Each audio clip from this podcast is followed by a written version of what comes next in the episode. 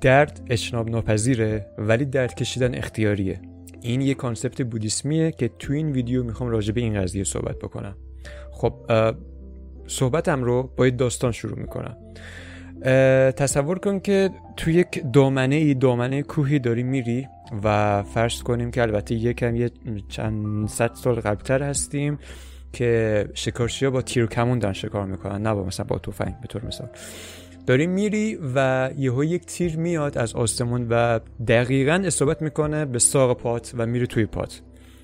خب می‌تونی تصور کنه که چقدر درد داری و فلان و غیره. ولی از غذا می‌بینی که داره یک تیری دیگه هم میاد. خب الان تو حق انتخاب داری. یا همونطور بمونی که اون تیر اون هم بهت اصابت خواهد کرد یا اینکه جا خالی بدی و اون تیر بهت اصابت نکنه. سوال اینجاست انتخاب تو چیه دقیقا اینجا؟ فکر می‌کنم جواب این سوال خب خیلی بدیهی به نظر برسه و یکم مسخره به نظر برسه. اول اینو بگم یک اینم یک داستان بودیسمیه که معروف به داستان دو تیر یا two arrow Buddhism. اینو فکر کنم search بزنی چیزا خوبی راجبش پیدا بکنی. ولی این داستان دقیقا مثالیه راجب به بحث درد و درد کشیدن یا به قولی pain و suffering شاید به نظر برسه که درد و درد کشیدن یا همون پین و سافرینگ چیزای به نسبت معادلی به نظر می‌رسن حتی. ولی حداقل چیزی که تو بودیسم مطرح اینه که نه این دوتا واقعا دو چیز مختلفی هن. که کمان که همونطور که گفتم میگن که چون اصلا حقیقت شریف اول بودیسم اینه که زندگی رنج است. یعنی اصلا این درد و رنج جزو اون ذات زندگی و حیاته. ولی درد کشیدن یه چیز آپشناله. اون دیگه بستگی به تو هست عملا. حالا باز برای اینکه تفاوت این دوتا رو درک بکنیم یه دوتا مثال می‌زنم. فکر می‌کنم این قضیه رو بهتر و بیشتر روشن بکنه. مثال اول خب مثلا مثالی که تقریبا تو زندگی منه و اونم اینه که یکی از حالا مسائلی که تو بالاخره تو زندگیم باش مواجه هستم اینه که حرفه شغلیم در واقع. حالا اونا که نمی‌دونن من Android engineer هستم به عبارتی. خب من اگه با این knowledge و با این دانش و با این تجربه که الان دارم اگر مثلا توی اروپا توی هلند یا مثلا تو حالا آلمان هر کشور دیگه اروپایی که اونجا کار می‌کردم شرایط شرایط مادی من طوری می بود که می‌دونستم خیلی راحت همین الان پاشم برم مثلا یه MacBook Pro بردارم یه آیفون بردارم و یه iPad در کنارش. خب در صورتی که الان تو این موقعیت الان دغدغه من اینه که خدایا من اگه لپتاپ من یه چی بشه چیکار باید بکنم؟ یعنی من دغدغه من اینه که این وسیله کار من اگه یه بلای سرش اومد من برای آلترناتیو چی کار باید بکنم خب؟ ولی میگم اگه اونجا بودم خیلی راحت اصلا همین الان پا می‌شدم می‌رفتم هر ستا رو می‌گرفتم. خب این درده خب؟ این که زندگی من این خاص این شکل رو داره بالاخره یه دردیه دیگه خب؟ که یک مقدار اختیار, من و مانور من پایینه سر این قضیه. ولی اینکه هر روز بهش فکر بکنم که این چه سگ زندگیه این چه مسخره بازیه این چه زندگی که من دارم. چرا نمی‌تونم مثلا فلان چیز راحت بخرم؟ چرا بسیار چیز رو مثلا نمی‌تونم چیز بکنم؟ همون حرفی که گفتم. هر روز بزنم تو سر خودم که آقا وای اگه لپتاپ چیز بشه من چیکار بکنم؟ این درد کشیدنه. اینه که میگم آپشناله. فکر می‌کنم الان یه مقدار ملموستر شده که می‌تونی انتخاب بکنی که هر روز حالا البته خب این بحث البته آلترناتیو که یک مقدار اشتراب ناپذیر تره توی ذاتش. ولی خب مثلا دو تا گزینه دیگه آقا مثلا خب من که الان بالاخره یه دونه گوشی اندرویدی دارم که داره کار من راه میندازه. ولی خب قطعا آیفون تجربه دیگه احتمال زیاد بهم بده. یا مثلا من خودم خیلی دوست دارم که iPad ی داشته باشم با Pencil و مثلا روش بنویسم. یا مثلا چه می‌دونم هستن device های دیگه که دوست دارم که باشه چون لذت داره اصطلاحا شاید حتی این تو میشه بهش نگاه کرد. ولی اینکه بخوام هر روز بهش فکر کنم که چرا فلان چیز من ندارم یا ببینم حسرت بخورم این همون فعل درد کشیدنه. این همون suffering ه. یه داستان دیگه می‌زنم که یک مقدار این قضیه رو در واقع چیستر می‌کنه عمیقترش می‌کنه. در واقع این چیزی که میگم یک نقل قولیه از کتاب در باب حکمت زندگی نوشته آرتور شوپنهاور. توی بخش از این کتاب شوپنهاور میگه که داستانی روایت می‌کنه در واقع. میگه که داوود نبی تا وقتی پسرش بیمار و بستری بود برای بهبودش به درگاه یهوه نیایش می‌کرد. اما هنگامی که پسر مرد بشکنی زد و دیگر در این باره فکری نکرد. وقتی حادثه ناگوار و برگشت ناپذیر رخ داد جایز نیست حتی یک بار به آن اندیشید. این به نظر من نکته خیلی مهمی رو تو خودش داره. از این جهت که حالا من نمی‌دونم مجردی متحلی فرزند داری یا نداری ولی خب دیگه همون دیگه پدر مادر رو داریم حداقل. این میشه گفت که نقطه اشتراک ماه یا حالا هر عزیز دیگه خواهر برادر فامیل درجه یک.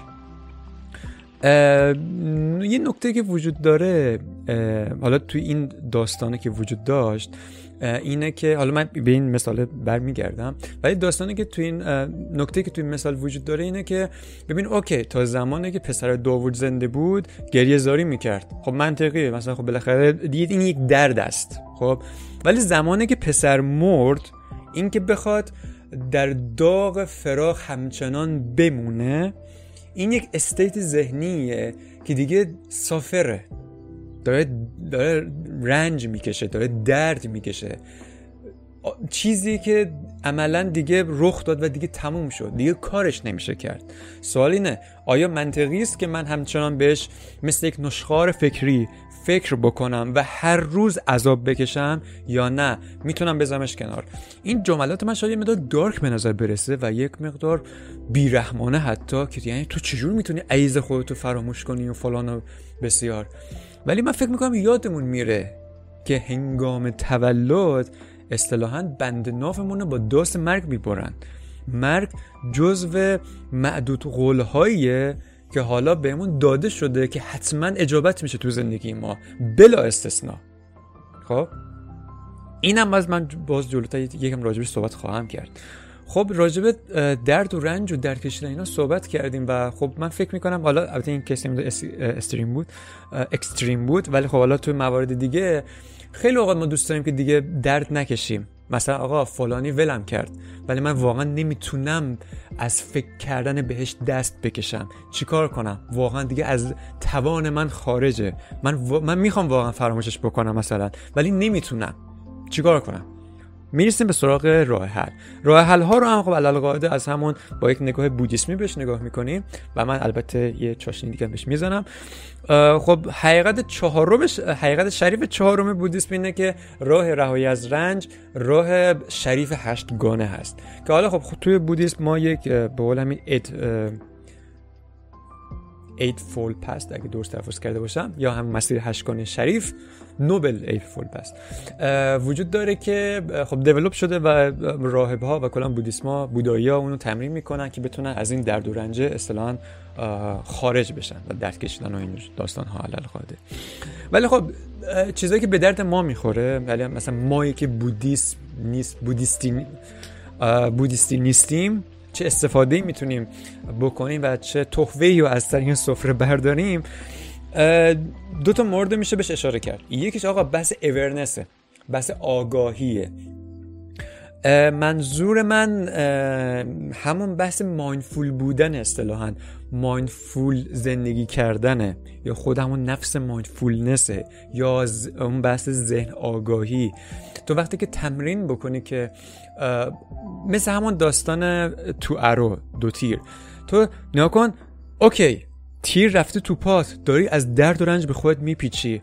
ولی آگاه باش به بیرون خودت هم که اگر یک تیر دیگه اومد بتونی به موقع جاخالی بدی. اگر آگاه نباشی اگر تمام فکر و ذکر همون درد توی پات باشه یه تیر دیگه میاد و می‌خوره به اون یکی پات. این این خیلی شاید بدیهی و مسخره به نظر برسه این حرف من. ولی واقعا ما اینو تو عمل نمی‌تونیم. تو عمل خیلی اوقات پیش میاد که میسش می‌کنیم چون نکن این یک کانسپتیه یکم انتظاییه و تو اینو باید اپلاش بکنی به دونه دونه اتفاقای زندگیت و دونه دونه شرایط مختلف. اینجاست که خیلی سخته. اینجاست که خیلی باید فسفر بسوزونی و کلی انرژی مصرف بکنی. پس چی شد؟ خود همین نفس مایندفول بودن خیلی کمک می‌کنه. خیلی جاها جلو سافرینگ های اضافی رو می‌گیره. یا به قول تجربه خود شخصی این بود که خیلی از اون باعث شد که خیلی جاها از اون لوپ فکری منو بندازه بیرون و یه با نگاه سوم شخص به خودم نگاه بکنم و بگم که خب این بیمعنی که تو داری الان مثلا به این قضیه فکر می‌کنی. این قضیه که اصلا اتفاق نیفتاده مثلا از آینده. شاید فلان قضیه بیفته. اوکی بذار همون موقع بیفته اون موقع بهش فکر بکن. الان وقتش نیست. الان صرفا داری درد می‌کشی. یا مثل بحث ترس هم میمونه که مثلا ما میگیم که ترس برادر مرگه. اتفاقا به نظر حتی ترس به مراتب قوی تر از مرگه چون تو ترس رو بارها و بارها و بارها تجربهش می‌کنی. ولی مرگ فقط یک بار رخ میده. یک بار بیشتر مرگ رخ نمیده. ولی ترس چیزیه که به نظر من وحشتناکتره از مرگ حتی. اگر یکم حالا بهش فکر بکنی به نظر من. و موضوع بعدی خب بحث میتیشن چون میتیشن هم نوعی خب مایندفول بودن دیگه اساسا. که اینجا دوستان یه نکته خودم اضافه بکنم که ببین میشه از نگاه نوروساینس به این قضیه نگاه کرد در واقع. از این جهت که حالا طبق تحقیقات و طبق چیزی که به نظر می‌رسه اینه که اینجا بیشتر اون دیفالت مود نتورک توی مغز یا همون دی خیلی درگیره عملا. مثلا می‌دونیم که نشخوار فکری به خاطر اون در واقع اوورلودیه که به این دی داره تحمیل میشه. یعنی بیش فعال شده دی که اون نشخار فکری تقریبا در واقع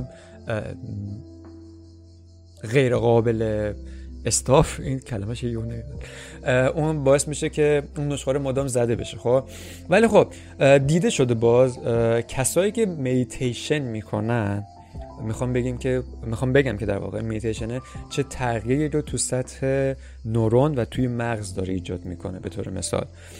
اگر اون شبکه درست یادم باشه در واقع کسایی که مدیتیشن می‌کنن شروع می‌کنن تقویت کردن مثلا network های مدیریتیشون روی همین دی به طور مثال همون dorsal prefrontal cortex شون رو این مدیریت بیشتری رو خواهد داشت روی مثلا مابقی network های مغزی که شاید یک مقدار غریزی تر و اتوماتیک تر به نظر برسه به نظر برسن که نه واقعا باش اساس characteristic در واقع.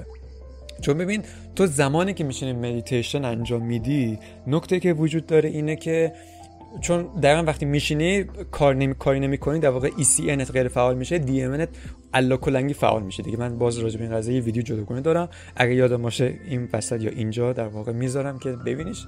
راجع به DMN و ECN یه مقدار توضیح دادم. ولی خب DMN خیلی فعال میشه و تو شروع می‌کنی به فکر کردن راجع به خودت به فکر کردن راجع به گذشته راجع به آینده. او من فلان کار کردم. چرا این کار کردم؟ این نمی کردم یا یادم باشه که به فلانی زنگ بزنم. او من یا فردا باید برم فردا برزه باید برم. اونجا خرید داشتم. اونو یادم نره اونو یادم باشه که دوباره یادم نره. و الاخر یعنی بمباران فکرهای مختلف اون لحظه تو ذهنت شروع می‌کنه به اومدن. و اولا که خب این چیز بدی نیست. یعنی خب این خاصیت مغزه. یادمون باشه. حالا کلا بحث میتیشن این مثلا خیلی مجزا و بزرگیه که الان واردش نمیشه. ولی خب در مورد اون سازوکار داشتم می‌گفتم. تو میشینی سعی می‌کنه که ذهنتو متمرکز بکنی مثلا روی ریتم تنفست. خب، روی موقعی که رو همون تنفست و یا همون جایی که نشستی به طور مثال. حالا بسته به نوع میتیشن هم هست البته. ولی خب فکرت میپره. فکرت میپره جایی دیگه. از اون تمرکز خارج میشی. پراکنده میشه فکرت. دوباره میگه اوکی اشکال نداره. دوباره متمرکزش می‌کنم. دوباره میپره. دوباره متمرکزش می‌کنم. دوباره میپره. دوباره متمرکزش می‌کنم. هی بارها بارها من این قضیه رو تکرار می‌کنم. این دقیقا دقیقا که حالا شاید بازم عبارت خیلی بزرگی باشه ولی خیلی شبیه فرایند اینطوری همونطور که تو دمبل می‌زنی پشت سر هم و ماهیچه تقویت میشه. همین که هی مدام ذهنت میپره و تو متمرکزش می‌کنی این باعث میشه که قدرت network های مدیریتی توی مغزت توی کنترل سطوح پایینتر و سطوح ناخودآگاهتر تو اصطلاحا قوی تر بشه. این باعث میشه که اگر توی زندگیت و یه جایی دوباره یه دردی یک مسئله توی ذهنت یه عین خوره افتاد به ذهنت بتونی راحتتر شیفت بکنی. اون اورنس خودتو به یک موضوع دیگه که الان دوست داری بهش فوکس باشی. یا مثلا رو کاری که داری می‌کنی. فکر کن اینو یه خودت تست بکن. تلویزیون رو خاموش کن. تنها باش. بچین سر سفره غذا. حالا نمی‌دونم شاید مثلا یه رو یا ده دقیقه طول بکشه تا یک غذایی رو بخوری خب؟ سعی کن که فقط به طعم غذا مزه غذا و بوی غذا فکر بکنی. و خودت بعد اینکه غذا تمام شد یه نگاه بکن که چند بار ذهنت پرید چند بار به این موضوع دیگه فکر کردی. خب؟ میگم فرایند میتیشن کمک می‌کنه از نظر نورونی که این تمرکز تو و این در واقع قدرت تو توی جابجایی اورنس تو بیشتر کنترلش دست تو بیاد تا اینکه بخواد بادی به هر جهت بشه و با هر اتفاقی ما به این واقع بریم. خیلی زوج این قضیه صحبت کردم بگذاریم و مورد دوم. مورد اول پس چی شد؟ بحث مایندفول بودن اینجور داستان هاست. مورد دوم بحث از بین بردن ایلوژن هایی که تو زندگیمون وجود داره. ببین چه به اقتضای فرهنگی که توش زندگی می‌کنیم و چه به اقتضای همه چیزهایی که از کودکی به ما یاد داده شده و باش بزرگ شدیم یک تصویری از دنیا و زندگی واسه ما ساخته شده. یه سری جاهاش واقعی درسته ولی یه سری چیزاش واقعا فانتزیه و واقعا مسخره است. و یه سری چیزاش خب به ما نگفتن اساسا. و ما شاید تصورهای غلطی داشته باشیم. یه مورد همون بحث مرگی بود که اشاره کردم. همونطور که اشاره کردم در لحظه مرگ بند ناف تک تک ما رو با داس مرگ بریدن. و اینو همیشه باید یادمون باشه. هر لحظه هر روز. که آقا فلانی یه روزی خواهد مرد. من یه روزی میمیرم. اینو اینو اگه بارها البته باز این ممکنه یه حالت overthinking بگیر به خودش که اونم باز خوب, خوب نیست. علل چیزی که مهمه راه میانه هست. اون middle way حرف بود حرف بودام همین بود. میدل وی خب؟ مثلا بازم بودام با ریاضت اینا خب خیلی مخالف بود و اعتقادش که اشتباهه در واقع. یا مثلا اینجا فکر کنم سنیکا بود که مثلا می‌گفت که آدم ها طوری زندگی می‌کنن که انگار نامحدود زمان دارن. خب؟ و این خب وقتی که تو نام با این تصور البته نه اینکه آگاهانه ناخودآگاه. چون اینقدر مثلا به مرگ فکر نکردیم فکر می‌کنیم که نامحدود ما زمان داریم. اوکی من فلان چی می‌ذارم؟ مثلا چند هفته دیگه انجام میدم. یا مثلا فلان کاری که می‌خوام بکنم که آقا به خاطر خود منه. یعنی ما زندگی کردن رو می‌ذاریم واسه آینده. خب؟ و وقتی هم که به آینده تو آینده به اون مثلا چیز می‌رسیم میگیم که اولا که واقعا زندگی نکردیم مثلا. مثلا خب حالا یکی از مسائلی که تو حداقل تو زندگی من سعی می‌کنم رایش بکنم اینه که آقا در بستر مرگ وقتی برمیگردم زندگی خودم رو ریویو می‌کنم به خودم بگم که خودم واسه خودم زندگی کردم. نذاشتم واسه آینده که زندگی بکنم. حالا اینم باز دنیا خیلی بزرگیه که میشه باش در موردش خیلی حرف زد. ولی حرف مثلا بودیسم اینه که آقا یک سری ایلوژن ها و یک سری توهمات رو رفعش بکنیم. یه سری چیزهایی که نامحدود در واقع محدود هستن رو برچسب نامحدود بودن بهش نزنیم چون بعد تو مدیریتش دچار مشکل میشیم. بارها بارها اروین یالوم تو کتاباش این قضیه بهش اشاره کرد و کیس خیلی بارزش همون بیماران سرطانیه که آقا بهش گفتن که تو دیگه چند ماه دیگه نهایت مردی. خیلی لحظه زیبایی می‌تونه باشه این قضیه. چه بسا یکی چهل سال زندگی کنه چهل سال زنده باشد ولی زندگی نکنه. ولی بهش بگن که آقا تو سرطان داری و دو ماه دیگه میمیری. ولی اون دو ماه چنان زندگی بکنه که به ارزش اون چهل سال بیارزه. خب؟ اینم موضوع خیلی بزرگه که باز میگم اینو باز خودت بشینی واسه زندگی خود apply بکنی. پس یه جمع‌بندی خلاصه بکنیم اینه که آقا یک awareness و بحث mindfulness دو از بین بردن توهمات و نگاه واقع گرایانه به زندگی. نه اینکه توی یک نگاه فانتزی فان من بخوام تصور کنم, تصور کنم که نه زندگی اینطوریه و اینطوری خواهد بود. چون بالاخره اتفاقاتی که باید بیفته و, و در واقع جزو خاصیت زندگی توی ذات طبیعته اون بالاخره یه روزی میفته. و خوبه که توی زمین تمرینی خودتو آماده بکنی واسه شرایط بحرانی.